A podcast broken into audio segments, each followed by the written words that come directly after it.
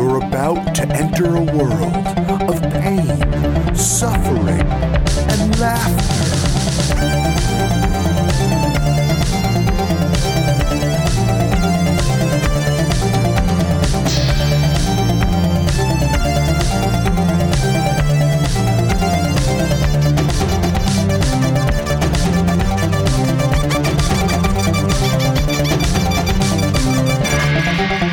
Worst gig ever.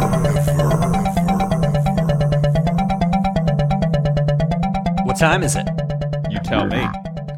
It's time for Worst Gig Ever. Hey! Hey, I'm your host, Mike Pace. I'm your co-host Jeff Garlock. Well, I guess we're both co hosts there, so well, you took the title Oh. Hey, of host. I did. I- so fuck you. there we go. And our guest this week is very funny. News update. News update. Wait, hold the presses. We have to interrupt the intro to this episode to give you a very special message. We, collectively, You and I. are incredibly proud to present the Worst Gig Ever web show What?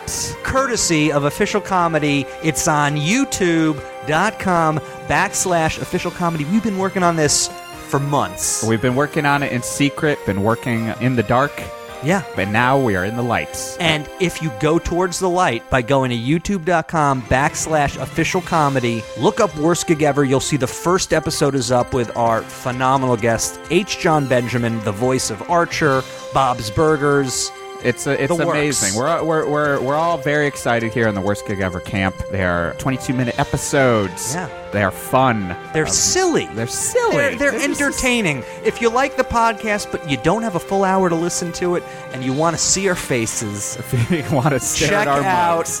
Worst Gig Ever on official comedy, youtube.com backslash official comedy. We've got seven episodes. They're going to be released you- over the next couple of weeks. Keep your eyes peeled. Check 'em out. uh, in, in now in the near future and from now on. exactly. It, it, it's it's an amazing new part of our empire. So, bless you, people of the earth. enjoy the show. Enjoy the podcast. Enjoy your life. L'chaim. Hey. Our guest this week is a very funny lady, Yep. Jenna Friedman. Jenna Friedman. Very funny stand up. She's Fantastic a stand-up. comedy writer. She's written for a host of shows. She's got some crazy stories. She Some weird stories. Yeah, she acted in a movie based on a Craigslist ad that she answered and Weird this is ride. very weird. Um she talks us talks us. She talks She us. talks us. He talks us down from the ledge, which is Yes. where I am right now. She talks us about writing for television. She also burns us in a way at the end of this episode that Burn. that I have never, and it's fantastic. You're a fan And of it's- Burn Notice. You'll love that Burn. Exactly. If hey, maybe if you're a little hot under the white collar, you'll and also you're enjoy it. putting on your suits. Or you're a We're big, just naming USA or shows. you're Franklin and Bash in a way. or Rizzoli and Niles. Hey, if look, if you're into the Isles, you're Then- going to be into what? what are you going to be into if you're into Hey. the Isles? the back catalog that is the worst gig ever podcast That's what I check thought you were gonna out say.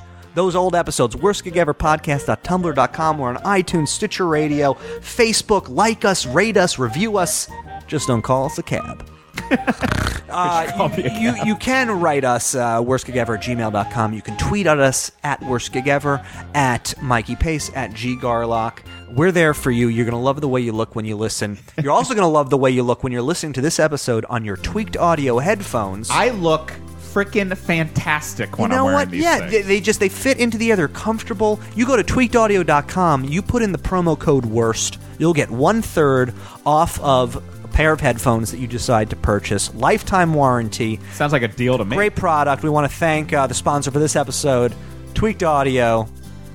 We're there for you. It's, you know, no, I actually did come up with a catchphrase. It's not "We're there for you, baby." uh, uh, wait, I wrote this down, and I wanted I want to tell the world. I All right. literally this happened at nine at at four twenty eight a.m. Good. I'm glad. I your woke up in the middle of the night, made a subconscious note. Brain is working hard. Tweaked Audio. It's not what you listen to. It's how. Ooh, what's up, Madman? Right there, we go. It's not uh, tweaked audio. Don Pace over here. It's- it's, Mike Draper. No, Don Pace, my dad. There we go. See, There we go. It's in the My blood. dad's that you're- name, Don Pace, An advertising man. Look at Subliminal that. seduction, ladies and gentlemen. Speaking of seducing your ears, here is Jenna Friedman. For Let- Let's say that again. Here's Jenna Friedman. Kicking ass and taking names. on Worst Gig Ever.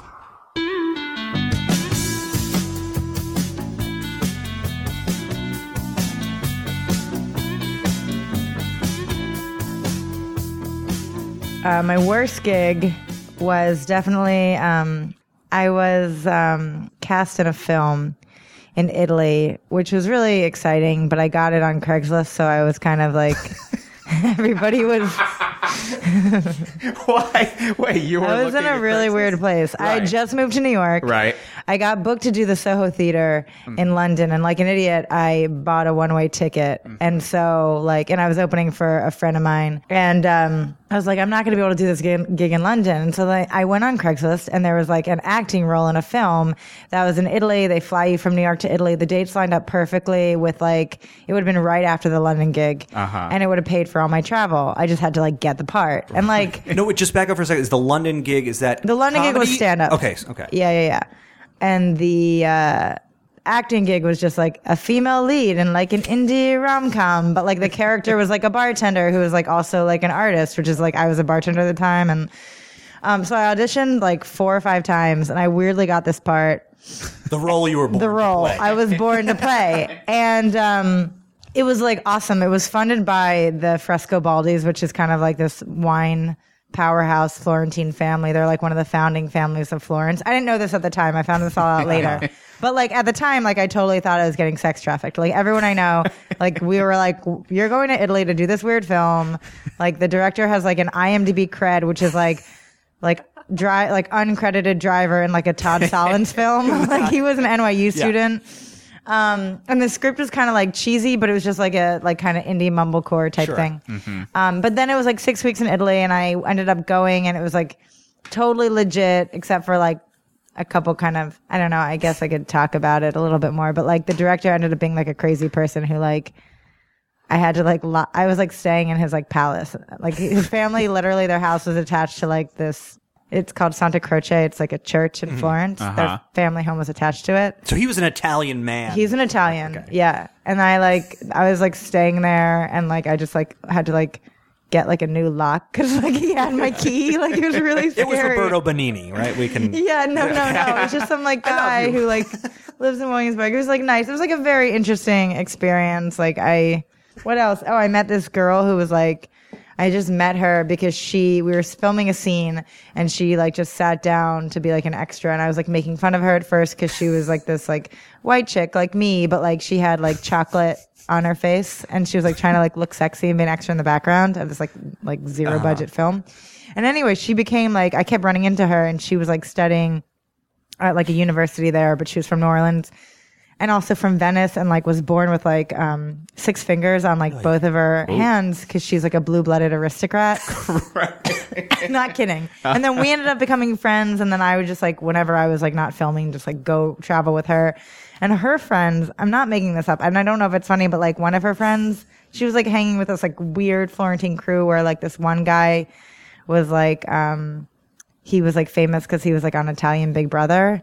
and like he was like like would like host all these like young I was like 26 so I was like an old maid at Right. that time but these like 19 year old girls on his like yacht and like one time he took me out and I was like I had to like l- go home and it's like 9 p.m. like I just wanted to get away from him and he was like so mad at me for like standing him up and he's like ah, I was on Italian Big Brother and he just like The trump card. The trump Pulled it card. out. Is it as big in Italy as it is in the UK? Because like in the UK, it's like It's huge. huge. They have their own Is it? channel. I fucked up then. So I basically. yeah, you could have because been like in your, the uh, UK, they've got like a 24 hour channel that's just like Big Brother He was on after season it. five of Gran Hermano. I think Wow. that's like the Italian version of Big Brother. I don't know. Roberto Benini. Roberto Benigni. Uh, but just, but just uh, uh, walk us through the logistics I know, I'm of sure I like. just didn't. Back up a second here. That you're was this literally okay? Let me just see if I can get more work while I'm over there. Let me look on Craigslist This in the was- film, TV, video. This is me just just moved to New York, doing stand up, bartending, got a gig, didn't know how I was gonna make it there, and was like kind of on Craigslist looking for other Like Was it in the Right. gig section or was it yeah, it was in like- like acting gigs, which Okay. is Right. like that's like the scariest place you can be as like a young girl. Craigslist acting gigs. yeah. God. Uh, yeah, because it does seem scary. Most gigs, But it go also through ti- sa- kinda sounds like- casting agents or Kind of sounds like the you know. best gig ever though because It kind of was. And the director, I think he just kind of went like nuts at one point, and I ran into him in the hallway, and he had like a pile of money, and he just was like, "Here," and like gave it to me. Was that your payment or just a bonus? Here you go. Take it. Enjoy. They're just Italian men are like It's- nuts, you in know? Italy we share money. Well, they're just you know, I don't know. I don't think I'm making sense right now. I'm just talking. No, it's I, I. How long were you there for the movie? Six weeks. That's all right. That's Yeah, I was the fil- we filmed for four weeks, and then they were like, "Stay for two more," and I had more nothing money. going. More money. I had nothing going on. I wasn't like sleeping with anyone, by the Right. way. I wasn't. But my friend Lily and I like traveled around. The Lily's the one who's just there for school, and Mm-hmm. Right. it just was like a crazy, weird thing. Did you ever see the movie? the film, um, I saw like a rough cut of it. It was beautifully shot, but like the script was kind of weird, and like the guy that they cast as the main guy was like not an actor. They were trying to like. Do that like mumblecore aesthetic, but he like actually like choked and like froze and like he was supposed to be riding a bike. That was like a big part of the film, but like he didn't know how to ride a bike. And like my character was a chain smoker, and like I don't smoke. Yeah. So like any like rem- like dramatic scene, I'm literally and we shot with the red, and it was like right when the red was like a new camera. Yeah. And it was so beautiful, but like I'm choking as I'm trying to talk because like I'm clearly not a smoker. And it was like my first major like film thing. Right. And like you can't like they and they were giving me Marlboro Reds as opposed to even like fake cigarettes or like anything. Yeah, they like I don't smoked play in pot. Italy. Like they love like But it was just like the, a- I'm like coughing as I'm like like what like he's your best friend. Why are you? And the script is really bad. So I'm like- it was always like why are you like why would you do that to your best friend? Like it's just like really shitty. It was like the room. I'm expository right now. I know. More money. More money. Did the movie actually come out? Um, no, it was in a couple film fest. It was in like the Seattle Film Festival. Like, yeah, the um, the director and like the writer were like boyfriend and girlfriend, and then like he like we all had this weird falling out, so I kind of stayed away from them. right. That's really Here's a very weird technical thing. That just because I'm Yeah. not sure. Did they record your voice on set, Oh, or did you over have to overdub? I didn't loop or over. Okay. no, Was I there didn't an do any- Italian actress who would come in afterwards. That used to be a thing for Italian movies, and I wasn't sure if that was still the case. Where like at least in the seventies and eighties, they just didn't believe in having on camera on Oh, stage yeah, set. interesting. It's like no, it's stupid. We do everything later. Uh, Yeah, no, no, no, So I- like every Italian movie, that's why it always looks overdubbed. It's it's because they've got multiple Sure. people from different countries, but also because they were just like it's some crazy They're like idea. over there. whatever. We don't need to do it now. we have money. Let's- Take more Let's money. enjoy the moment. Who That's cares a about really filmmaking? weird story. I mean, that's a really weird story. It gets so much weirder. I'm just glossing over. oh, okay. Is is there more? It gets weirder in, in that. Are you going to share any more? Of these I'm weird afraid to a details? little bit because I, I mean I'm I don't know, but Oh, it was the mafia. I gotcha. it was the mafia. yeah, that's why. Suffice it to say, it was weird. I'll get hurt. I but I, I, I, I still, like my thumb. I still can't get over that you like applied to or, you know it was a Craigslist movie Totally. listing that worked that you like got mean, it it totally and, like, worked, yeah. f- were flown over to shoot a movie Um, Yeah. Right. I mean this stuff does work they're always looking you know Craigslist is always advertising for this episode is brought to you by Craigslist. it was My it body, was yeah, so like much fun. It was like in Italy for six weeks, and we Yeah. were like filming on these like beautiful vineyards, and it was just like awesome. Italy is, uh, you know, I played in a band for many years, and when Yeah. we did a European tour, we spent like a week in Italy, and it was just like, "Oh, we love you, you know. so it really felt the. Uh, I for the love it. listener, I I, love did. I Italy. did the hand gesture too. I love Italy. Although the one time I went to Florence, I did not enjoy it Oh. because it was snowing, Oh, that's oh wow, that's where we uh, were. and I wait. I decided to wait for three hours to get into whatever the art museum was. And as soon as I got in there, I was like, I don't care about art. yeah, Neither does my wife. And we just literally just were running through it, just like, yep, look at that. Hey, hold, I, hold. I don't will care." also say that as great as as the band's European tour was, Florence was one of was like the bad show of it. Oh. And that yeah, for whatever reason, it wasn't even in like the it was outside of town. It was like in a weird compound that like I never even got to really see. It sounds like you really got to spend some time Yeah. over there. yeah. Got It's a real in magical- depth with Florence. We'll just we'll use our we'll, f- we'll use our imagination to fill out the rest of uh, what happened. Because it sounds bad. It doesn't sound like a bad gig, but it's co- like Yeah. I was like it, it was the most uncomfortable, like sex trafficky almost Right. scenario. I put Well, that's the. myself in. Inter- I mean, that's why it actually is like an interesting story. Like it's different than ones we usually because it's Yeah. it is it does fall more into like what a weird like Yeah. why did that happen? Like it feels like It's my own doing. yeah, like by the time you got home, you'd be like, wait, what? How did I get to Italy? yeah. so from that experience, would you still like? Would you still casually glance at the Craigslist No, acting I gigs? haven't. was that Thank your first God. and last time? Um, it wasn't my last time, Oh. maybe, but I mean, I was I was 26, and I was just, you know, like you're just like s- trying to make it. Right. you're just trying to make it. You got that glimmer in your eye. and- Craigslist.org. With Craigslist, yeah. yeah. There's some. What's something. the uh, there, what's the other one that like appeals to uh, Mandy? middle Mandy. age? No, that appeals to This was listed on Mandy too. Oh, okay. Kinda Well, that lie. just got no. No, There's Another there's line, so I another list that appeals to like middle like Angie. my mo- Angie's list. Oh, I was gonna say Emily's list, but that's like a cancer. That's- thing. yeah, it is. yeah, I mean, you can look at Emily's list for jobs, but good Right? luck. Capitalizing on the whole list phenomenon. There's a lot of lists out there. That's so weird. Were- so, were you at that time? I mean, you were looking for work though, but were you looking to be an actor, I mean, or were you just I'm trying everything? multi-hyphenate. Yeah, exactly. you No, I wanted mean, to I cover just- all the bases. I act. Yeah. Yeah. Well, how did that stand-up gig in London go? Uh, awesome. It was great. Like I don't know. I've always my comedy does really well in like places where there are like bodies buried underneath the cities. Like it's just, right. Like London, you know, Glasgow, Edinburgh. Like I just like you know that kind of those kind of crowds like dark comedy. Yeah. So yeah, that was it was totally worth it. That was great. and was there even a, a, a thought to do it when you were in Italy? what there was like this one American bar, but I just like it, it was actually the longest break I took I've taken from stand up. It was about like a six week break, which is Uh-huh. kind of like healthy. But yeah, no, I didn't like no. So it wasn't. It wasn't happening. In Wasn't Florida. happening. we love you. Um, so speak to you know being at that time when you're you're bartending and how how how long have you been doing stand-up at that point? I started stand up. I started improv, I guess. Like I was a senior in college Mm-hmm. when I started doing improv. Got into it through like a paper that I wrote. I like studied improv in my senior thesis, whatever. You And- did. Wait, what? No, you, you brush keep that wanting one to under the glance rug. over, and I'm getting into this. Wait, why did I you? just, like- how did that happen? Because I was an anthropology major, so like you get to like study. You have, you write like a, an ethnography your Right. Mm-hmm. senior year, and you Right. just study anything you want. And so, I like was interested in comedy, Right. And so I, Chicago wasn't at the time so much of a stand up town. It was Right. more of like an improv town. So I kind of they were like, go check out improv, and I landed at this place called Improv Olympic. Yeah. Mhm. and I was there for a year doing improv and like studying and and then I just kind of started doing stand up after that. Improv is like this gateway drug to comedy. Right, And then right. stand up's like crack. And so I just like was like I started doing stand up and I'm like, "Oh my god."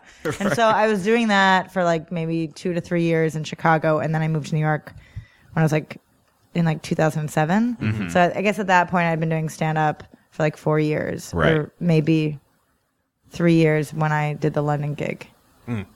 and what did you get on that paper? That paper? Oh, I think I got like a I think I got like an A minus. Well, that's pretty good. Yeah. Not too shabby. Yeah. What school is that? Uh, Northwestern. they grade great inflate. school. They grade inflate.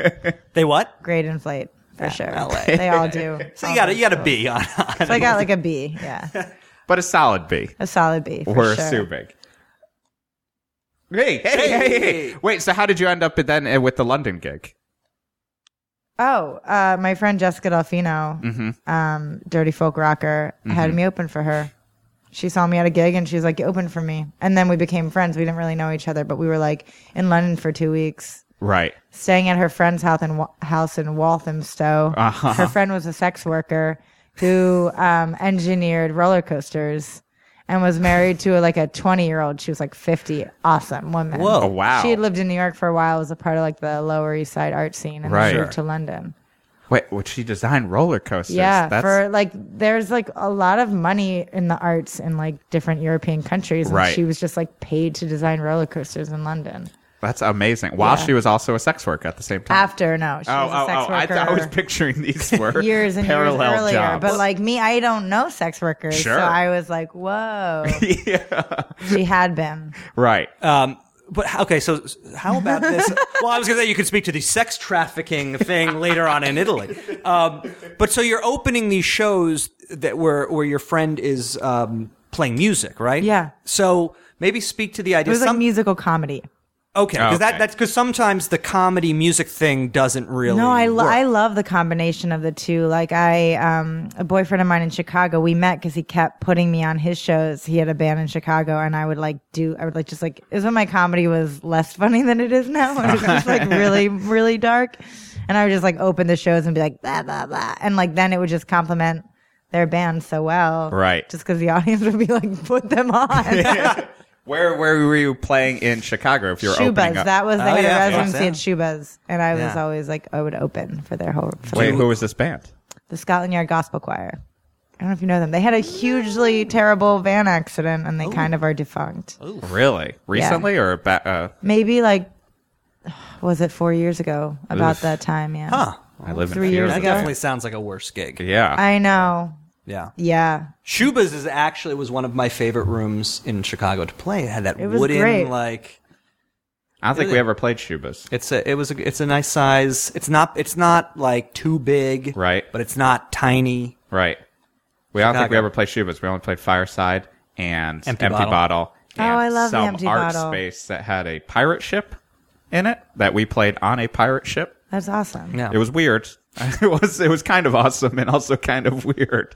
Um, So, but you're all for the music comedy. I love it. mix. Yeah, because it makes it more interesting for us, Yeah. just because it also opens u- us to like a different demographic of Sure. people. Right. And I just think they complement each other. And I like, I feel like it, it depends on the type of comedy you do and the type of music you do, but like, I could be have my head on my ass, but I like to do comedy that's not necessarily like just like for laughs. It's like a little bit more like of an artistic bent, like where you're Mm-hmm. tr- trying to kind of say something. Maybe it's not totally funny, but like I think music crowds. I don't know. I started comedy like stand up going to like working at a lot of music open mics in Chicago. So that's like the demographic that I like to play for. Mm. Right. Like you could hit up like five or six music open mics a night and like just do stand up at them. Right. And I like when I started Hannibal and TJ Miller and Kumail Nanjiani, you know, those guys, Mm-hmm. Yeah, they were yeah. all kind of like big shots in Chicago when I started.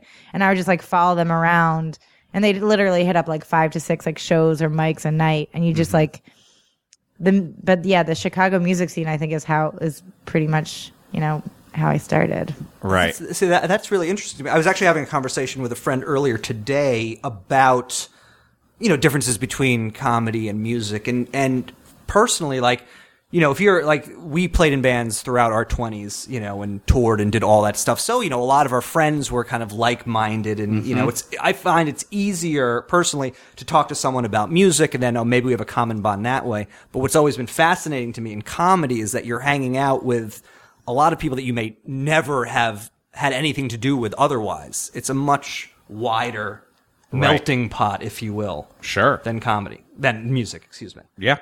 Definitely. That's my platitude for the podcast. Well, there's also yeah, there's a mutual appreciation. Like I, you know, in my twenties, back in the day, I used to date only musicians, not on purpose. It was just like who I gravitated Yeah, towards. right. And it's like the way I always interpret it is like comedians for the most part kind of like go into comedy because like maybe they were like weren't the cool kids or they were like an outsider or whatever i can't speak about myself but like in general they were so they look at musicians as like like perennially cool Sure. like the just cool kids and so there's like an admiration for like musicians whereas musicians especially ones who like perform for big crowds like they'll talk and their audiences love them but then like they'll say something that's kind of funny and they'll feel that energy of a laugh Right. and then they'll want it again so then they'll see a comedian and be like what you do is really crazy because you can make people who don't give a fuck about you like laugh like on command Right. and so there is like this kind of like mutual Sure, admiration absolutely.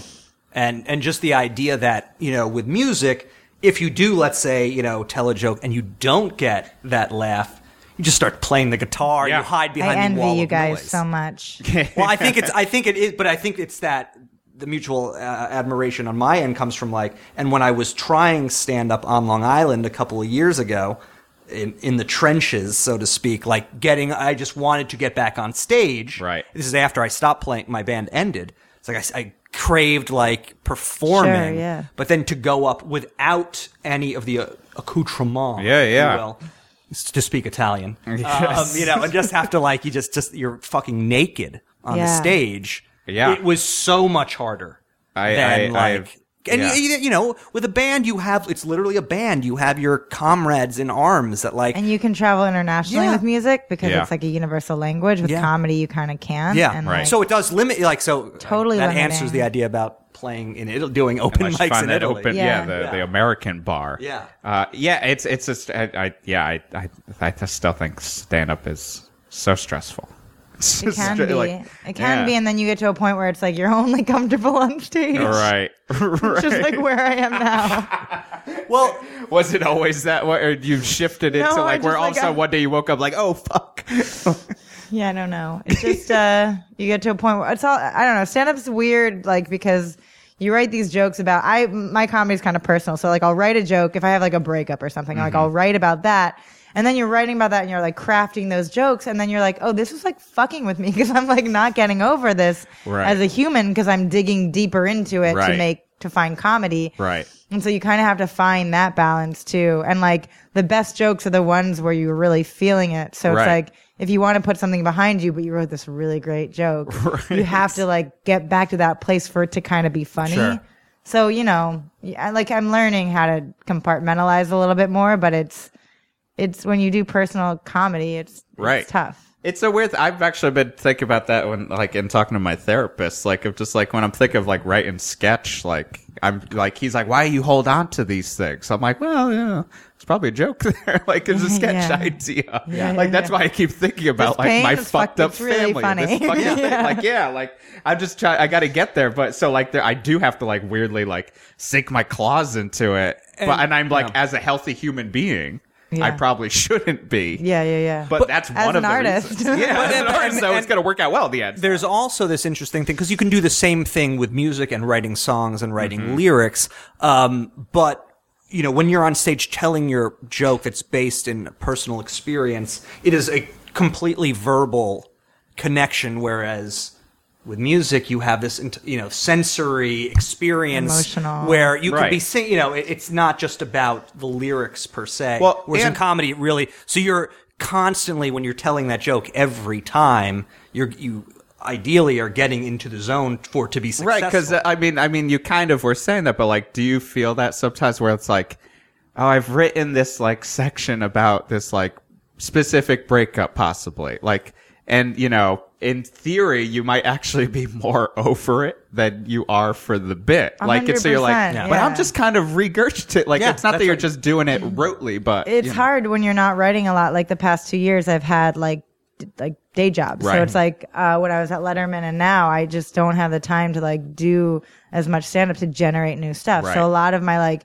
best jokes, and I'm doing the, for the listener, Jenna's doing Right. air quotes. quotation because it's yeah air quotes, but they're like you know like kind of of a different time when I felt different ways. But it's like those are like I uh, had an audition for like a late night spot and you have to like kind of mine for like your best kind of like one liners and Right. jokes but that also kind of like a little bit reflect like your comedic persona but the comedic persona i'm like doing is like this person of, from like three years ago who like is fucking broken And, like an emotionally stunted broken yeah and i'm like totally still not that but um you know you have to just i don't know i don't know the answer i just uh it's interesting because it's like when you're writing a lot of new stuff Mm-hmm. it's exciting and then you're like oh like this is why i do stand up but then when Mm-hmm. you're not writing and you're regurgitating stuff from a couple years ago it's just like ah it's like right right frustrating So, so y- you're, you you mentioned the day jobs, and it seems luckily it seems like you've had day jobs involved with comedy. yeah yeah Uh,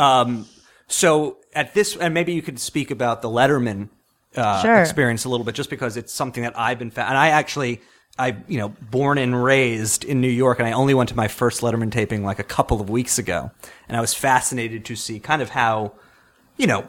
Piecemeal it really was, and how uh, you know Dave kind of came out and bantered with the audience, and then once we started taping, it was like you know, you know, machine like precision. yeah i mean he's a pro he's been doing it yeah. for um, Yeah. 30 years Yeah, Um, all I was actually um, on my way to film school. I like got into film school in LA, and I was going there, and then like a month um, before I left. I I'd submitted to Letterman like a year earlier, and then like a month before I left, they were like, "Can we see something else?" And so I sent them another packet, and then I ended up like getting the job kind of quickly, and it was great. Like I um um. It was it was like the best like first writing job I could ever dream of just because it was it was a place that kind of like wasn't like I had never felt like it was like a natural fit, but it was just like I learned so much there Right. and like there's so many great comics who came out of there and like didn't last more than like three months or six months that I never felt that pressure for some reason. People are like, were, were you so like stressed out about it? And it's like, no, Louis C.K. was there for like three months. Will Forte was there for six months. I'm like, I like, I don't mind being in either camp. Like, Right. you know, so it was just a good place to learn and like, you know, there were. It, it's hard because Dave is like so high in the totem pole, and we don't really interact with him. It's Right. like it was like the head writers at the time, and then the, the producers, and then Dave. So it was like trying to write for people who were thinking about what people were thinking about. Dave was thinking about, so it wasn't as direct. It's Removed kind of a like couple of steps, You're yeah. a little removed, so it was like a little challenging in that regard. Um, but I got some funny stuff on. Well, just logistically for people that don't know, because it seems like maybe uh, for a head writer it could be more of like a permanent thing. How does the actual like uh, cycle? Well, every show's different, and um, you know, some shows have like his show was like him, and then he had producers, and then there were two head writers that were there, and then the writing team. Um, but like again, every show's different, um, and uh, we would have like a meeting with the head writers, and then like kind of come up with the jokes for the day, and they'd meet with him, and he'd like decide what he wanted, and then we'd go back and produce those like sketches and stuff. Okay. It's really exciting, but that's like how that show. Yeah. Worked, But there would be yeah. no necessarily guarantee that after, you know, three months or six months. Oh or, yeah, you like- you had a, our contracts were every three months. Okay. So yeah, Yeah. Did you feel the pressure while you were there of like the fact that you had to kind of generate so much stuff? Like, or were you just? Or I did you was feel so fine? shocked that I got the job Really? that I was like enjoyed it the whole time, and then you know when I felt you know then like after a year I just felt like it wasn't really. right. Um, how did you end up get like? I mean, how would you end up submitting? Because were you going? Were you planning on going to grad school for film? Or I submitted. Uh, yeah, I was working with a manager, and I submitted like writing Mm-hmm. Right. jobs to all the shows, Right, right. and then um.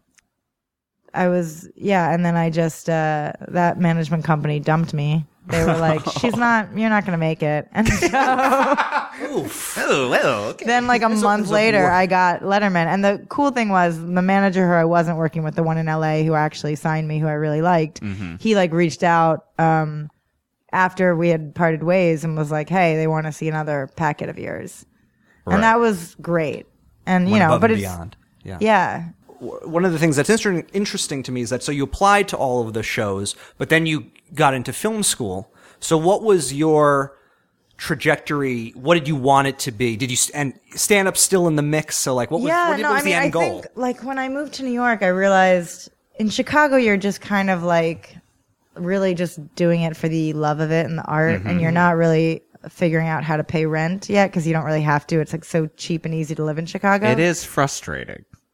What, just, just- Chicago being so cheap. It's so it, would, it was cool. the allure for years in, in Panthers in my band of everyone just be like, maybe we should be in Chicago. And- and everyone had All these of our friends in amazing Chicago apartments. love it. Yeah, Yeah. and it's you a- would go to their apartments and be like, oh fucking hell! Like, it's what? awesome and it was like it was just such a good place to to to be an artist because you're like i wrote a play there Mm-hmm. and produced it on my own dime as like a 23 year old and it's like you can't do that in new york like you can't even and so um but then when i moved here i was just like how do you exist like how do you Right. live and i saw like other comics that i kind of looked up to had writing jobs on late night shows so that's when i was like oh i should like kind of figure this out and then at the same time after that weird film experience i was like if weirdos can make film i can make a film so then i started making that like little this like little web series that i made Um, and so I started kind of making film stuff on my own. Right. And that's why I was like, maybe film school.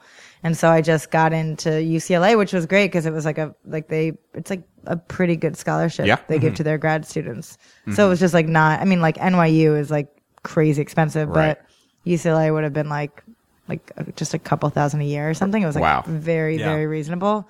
Um, so I was like, okay, I'll go to film. I'll figure that out. Maybe I'll go to film school. Right. Did you have if you went to if you had gone to film school? Did you have like a certain like? Did you have to pick a path? Oh, d- it would have been what I'm doing, like comedy. Like it Okay. just would have been. Oh, that's I guess what I was saying. Like when I moved to New York, I realized like you can't just do stand up. You, you kind of have to do everything. You Right. know, like I don't Sure. know how it is with music, but with comedy, it's like, like look at Louis. You know, Yeah. like he wrote for shows, he did stand up, he like you know had his own show and then another show, and it's like Right. you just kind of have to like figure out. Like at the end of the day, it's like not even like a medium. It's just like what you're trying to say in your voice and how Right. to like disseminate that. Be Right. it is it stand up? Is it sketch? Is it f- Yeah. like short films? Is it like music? I don't know. Yeah. Multi hyphenate, as you said It's earlier. retarded. I shouldn't say that word. But you said it, and it's out there, and it's on the record. So that's what happens. So, but uh, so it sounds though like, especially because you know you were you're l- a little younger then, and it's like it, it was almost kind of like a was the, was there like a long term game plan in play? Or was it just kind of like, well, I think I'm going to do this now, or like, was did you ever see that like an ultimate?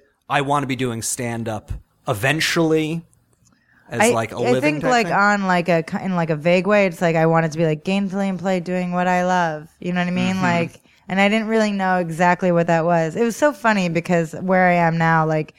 Part of why I got into comedy, it was like the paper that I wrote was this like political economic like Marxist analysis of Chicago's improv scene, but I like was very Love it. political. Wanna read it? so like, but it was very political. And the first like passion project I did was like a parody on American Girl dolls as refugees. It was like this like dark satire um, on this little doll company, and that was just like kind of like at that time like getting really political and kind of finding your comedic voice. It's like I just like love the combination of those two things. Right.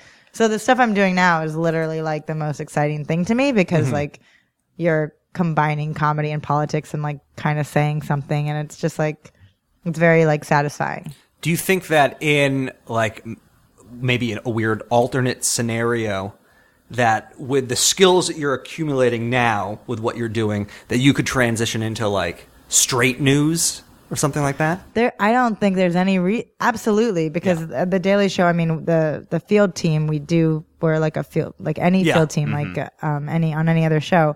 But for me it's just so much more I think our generation like the way we get the news and the way like I've always felt about like political satire and comedy is like when you take like an idea and you sugarcoat it in comedy, people like can digest it. Yeah. And so to me, it's like more impactful. I feel the same way with music. It's like if you have like a song or like an idea, like give peace a chance and you put it to music, then people will like hook into it. Yeah. I feel like that to a lesser extent with comedy, but because I'm not really musically inclined, Right. this is a way that I can Right. try to brainwash people. right. Yeah. Uh-huh. and I mean you're absolutely Or- right. In Brainwash. case when you start getting your fans get older, they're like, stop talking about these stupid politics in your songs. Is how it felt for me. like, Oh, really? even- yeah, yeah. Or in, in my on my older band, we would have like a lot more songs about like situationists. There- there and, was a like- political yeah, bent. like Oh, that's critical theory interesting. stuff. And then as we got older, and I think like people started getting just wanna hear about jade- love. Yeah, it's Yeah. just like "Uh, stop talking about Guy Debord. It's just like Well, that's all right. that's like there. Well, there's there's Never mind. Everybody goes through uh, like an idealist phase, Sure. especially at the end of college, right out of college, and that Critical uh, theory or is get perfect for reflected, that. Uh, I guess it's it is hard to do political music just as it's hard to do comedy about no, well, not it, it's a type of It thing. is. in- it's. It's. I think it works best at a certain. Weirdly, in a, like a certain, especially in the punk world, it worked best Yeah. in a certain Like age Fugazi. set. But yeah. But then all of a sudden, like people, like the fads, get kind of bored. It Or- get boring. or it's- and they're like, "Eh, I don't feel like dealing with that kind of stuff. I almost, anymore." I almost feel that it's not necessarily boring as much as real world problems. Sure, that like too. when you're younger and you don't have to worry about about you know basic things. Yeah, I can worry about highfalutin ideals, you Mm-hmm. know. But then when uh, you you have to start making a living and maybe you have a family and you have a you know there are all of these day to day issues that come into your Sure. And mind. people It's like get well, I, bored. I'm not I can't worry about this bullshit right Right. now because I have other things affecting me. sure.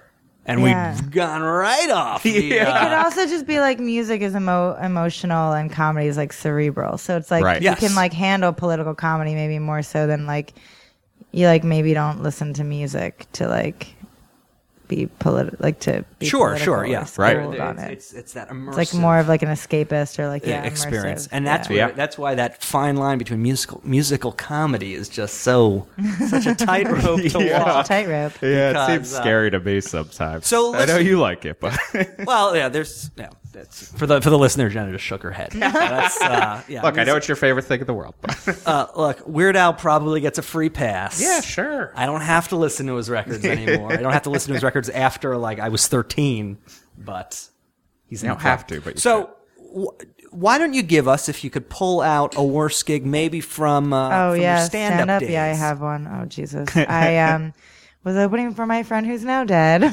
Oh, good start. Hey. all right. Let's uh, all I love it already. It's my favorite story. Mike DiStefano. May he rest in peace. He's the coolest. He was like one of the first people who just kind of like saw what I did and was like, I like it. And the, this is crazy. This is a crazy story. So when I first started in comedy, I would like joke about what I was like afraid of and like a total germaphobe and totally afraid of AIDS. And I would make jokes and they weren't like making fun of people with AIDS as much as my fear of it. And I remember like right. one time at a show, like some like hipster was like, that's not funny. And I was like, He's like, AIDS isn't funny. And I was like, how do you know I don't have it? And like the whole crowd like totally got on my side because they thought I had AIDS. but I lied just to like, you know, be funny and to get people to laugh. Um, but so Mike was like a mentor and I would always like text him like my like AIDS joke, like my, my new AIDS joke. And one day he texted me back and he's like, did you know my wife died of AIDS? And I was like, ah, ha, ha." like I totally thought he was joking.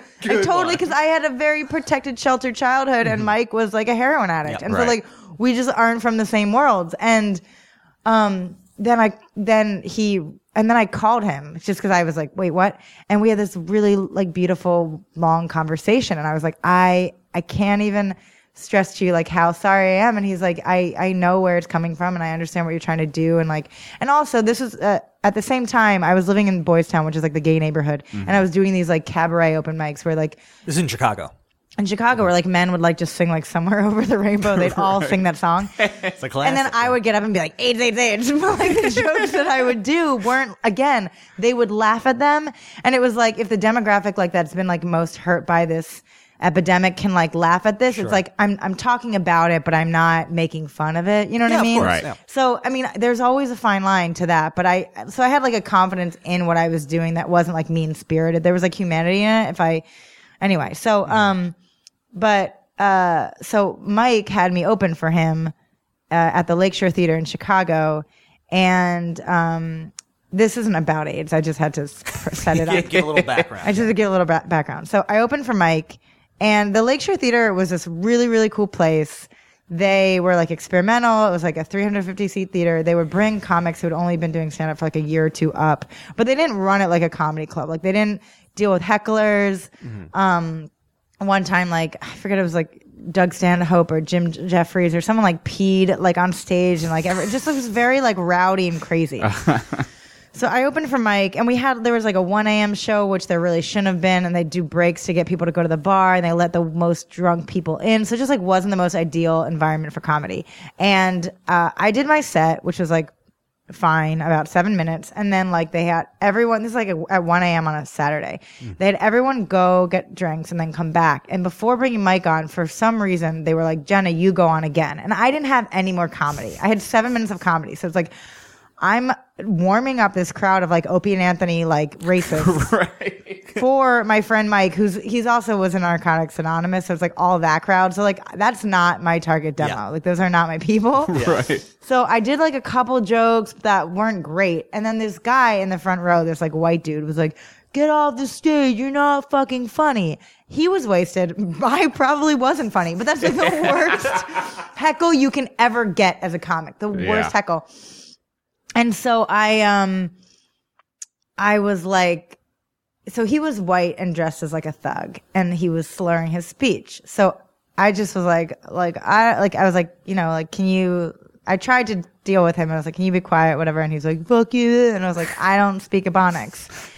and the whole crowd just, I lost them completely because they didn't see that he was white. Like they needed to see that he was white. Yeah. and it just like made me feel like Michael Richards. And I got off the stage, and Mike DiStefano said that he was like, "That was one of the best sets of my life. I should have taped that because the crowd was so uncomfortable that when he got on, he could he just did ten minutes like riffing on that. Yeah. and then they like he just had the, an amazing set. But like I got off stage and cried into the arms of my nice boyfriend in that band. Uh, but I mean, that's an amazing story. Um, and it also goes what I was saying earlier about like, m- like Mike DeStefano. He's from Long, he was from Long Island, right? Was he, uh, Uh, I feel like the Bronx. Or the- okay, he was a New York guy, but like the just the fact that like you bonded with this guy who Yeah. you otherwise Right. never no. would have any I anything know. to do with. And eh, I mean, it, I, I had a, a similar story when I was doing stand up online. There's also a very big like recovery stand up scene. Like a lot of guys who had problems with substance abuse get into doing comedy, and it's like. You know, they're not doing it. To, they're doing it to like air out their demons, not to Sure. like get great at it. Right. Um, but at the time when I was living there, I was I was really interested in. My band had just ended, and I was like, well, I now I want to really I want to try stand up and get back on stage, and so I did a show that was at a halfway house. Wow. Because I knew that there was a guy who's like a guy on Long Island book shows at a halfway house. He himself, he had Desperate for stage he had- time, I feel you. yeah, like or like he had one. He had a rubber hand. One where he was in a horrific accident. And I went to this halfway house way out east in Long Island. It was so depressing. It was like a room, fluorescent lights. It was the like kitchen, and there was no stage. There was a little bass amp. There was no stage. No, no, it was literally in the corner of Get it together, kitchen. halfway house. and they bring in. Yeah, what am I? What am I? Th- what is my like? Where's the The stage? green I'm not gonna room perform. sucked. They bring Minuscule amount of chips for me to I choose. know. they bring They didn't in pick these out the green yeah. M&Ms. Yeah, well, ugh. they bring these tables, plastic kind of folding tables. They bring in like 30 of these fucking hard ass motherfuckers who are like raw and not like Right. this ready is not, for society. So they were in a halfway house. and I went up first, you know, and like they, uh, and got a laugh my first joke, and then after that, like the, I lost them just going into my second joke. They're going. They're, wa- you know, like guys are getting up and walking out of the room, and I clearly did not know how to, how to handle that crowd at all. Uh, and I knew it was going to be a disaster, but I knew Yeah. like there was going to be a story here. but it just goes to, like and maybe you can speak to this this idea that you know you have a particular brand of comedy and maybe you connect with a certain audience oh sure. but how do you get you know getting to that point where like you can appeal to a broader group and know what works with what group of people yeah, I mean, there are a couple of things. So when I first moved to New York, I was so desperate for stage time. Somebody was like, "Do this show for like Memorial Sloan Kettering, like during the day at a cancer ward," and I was like, "Yeah, that's gonna be fine." And literally, it was just like beyond crickets. You're getting like heckled by dialysis machines. It was just like the saddest, saddest thing. And I'm like, ugh. But um, as uh, to speak to performing in different demographics in Chicago, it's a very like segregated city. So it was like one of the coolest places to, in a bad way, but it was like one of the coolest places to do, to do comedy because you could actually perform for like an all gay crowd in Boys Town or like all hipsters or go to like I would do shows at the South Side and perform for like an all black crowd or like the West Side and perform for like an all lat- la- like Latino crowd or like you know, an all gay lady crowd, which are, they are the worst crowd. I think they'll like, they like me more now, which is really a sad comment on me. Like Oh that my comedy is like gay, even though I'm not. What But, is um, it just because they're just ready to just tear you apart immediately? I don't know. What are you doing up there? They're just like, what are you doing they're just humorless. Whereas Yeah. like gay men are just so want to have a good time yeah, Right. having sex, you know, happy. but um, it just like so that so that city really like if one- if a joke works in all those separate demographics, then it to- then it like works. Yeah. And everywhere is different. Like I was just in DC performing, and I had this like abortion joke, and it was like the first moment where I was like, oh, like I haven't been out of New York in a while because like Mm-hmm. a lot of people, like not everybody on the planet's pro-choice. like you're just like this, like I was like oh duh, you know what Yeah. I mean? Um.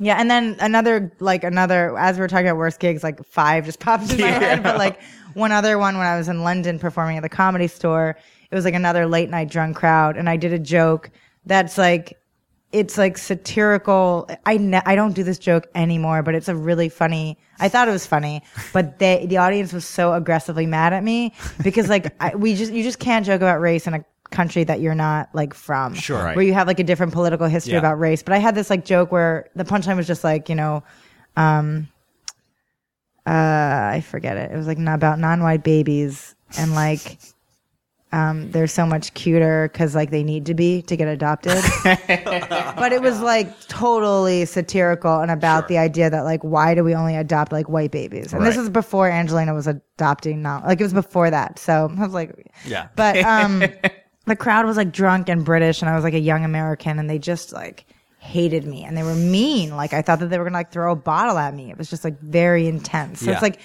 yeah, it's hard with comedy. You have different crowds and you don't know, but you get a sense the more you do it, you know, Right. and you just get a sense of like what crowds are going to like. And by certain jokes, like you kind of start off safe and then like different jokes kind of inform later jokes that you'll do. Like if they don't like this, they're not going to like that joke or like, Right. that's kind of how I have done it. Do you feel uh, confident now that you have um, that you can essentially perform anywhere and Yeah, get you can over it? perform anywhere, but like, it's like, what do I want to say? It's like, Right. I know how to make like a certain crowd laugh, but it's like those jokes make me sad and I don't want to do them. Like, I don't, you know, so it's like, you get a sense where it's like, I know where I can perform and then where I want to perform and what I want to say. And, and I'm kind of like, right now getting to perform like where I want versus, you know, sometimes clubs shows, like I remember in Chicago, I would like do shows at Zany's, which is like a pretty Mm-hmm. like progressive club for Chicago. But there were like these some crowds that it's like, you know, what's going to make them laugh. But then like, that's why, that's how comics kill themselves. right. They're just like, "Ah, ah, ah," you know, it's like, I just don't want to do that. Yeah. I'd rather just not do comedy.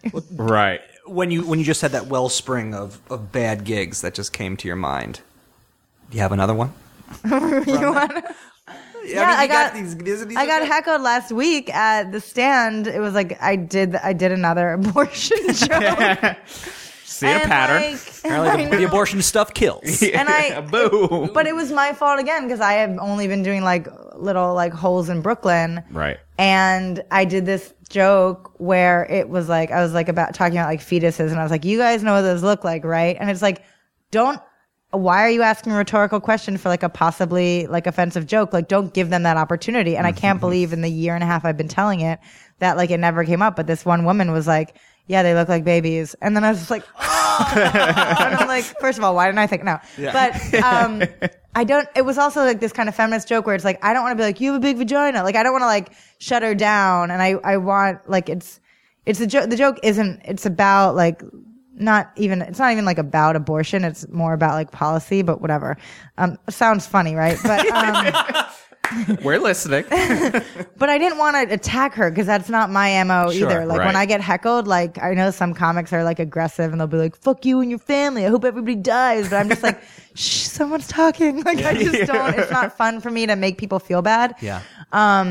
Or if I make them feel bad, it's because of my comedy, not like on a personal level. Right. Like that, I actually like when I get people to cringe. Like that's fun. But um, so then she said that, and I kind of like I got the crowd like to relax after that. I, I kind of played with her, but then her boyfriend or whoever the guy with her was like, like just went on about like what fetuses look like over my joke, and I was just like, that's my ex, and then like he comes all the shows and says that, but then I got the crowd totally on my Yeah. side. But it's only after like doing comedy for seven years that someone could literally be like fetuses in the first three months of life, and like you can handle it, and you're like, yeah, honey, I'm sorry, like you were really clingy, like I don't know, Right. Oh man. Wow. but that was that was I haven't had like that kind of experience happen in like at least two years. Right. And that was like that happened about two weeks ago. Yeah. Wow. Were there shows like that you felt like because you know you've been doing it for a while, but like were there shows like early on where you're like, oh, maybe I shouldn't be doing that? Like All of them. because yeah,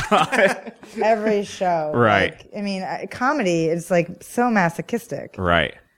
It's Yeah. like It's not pretty.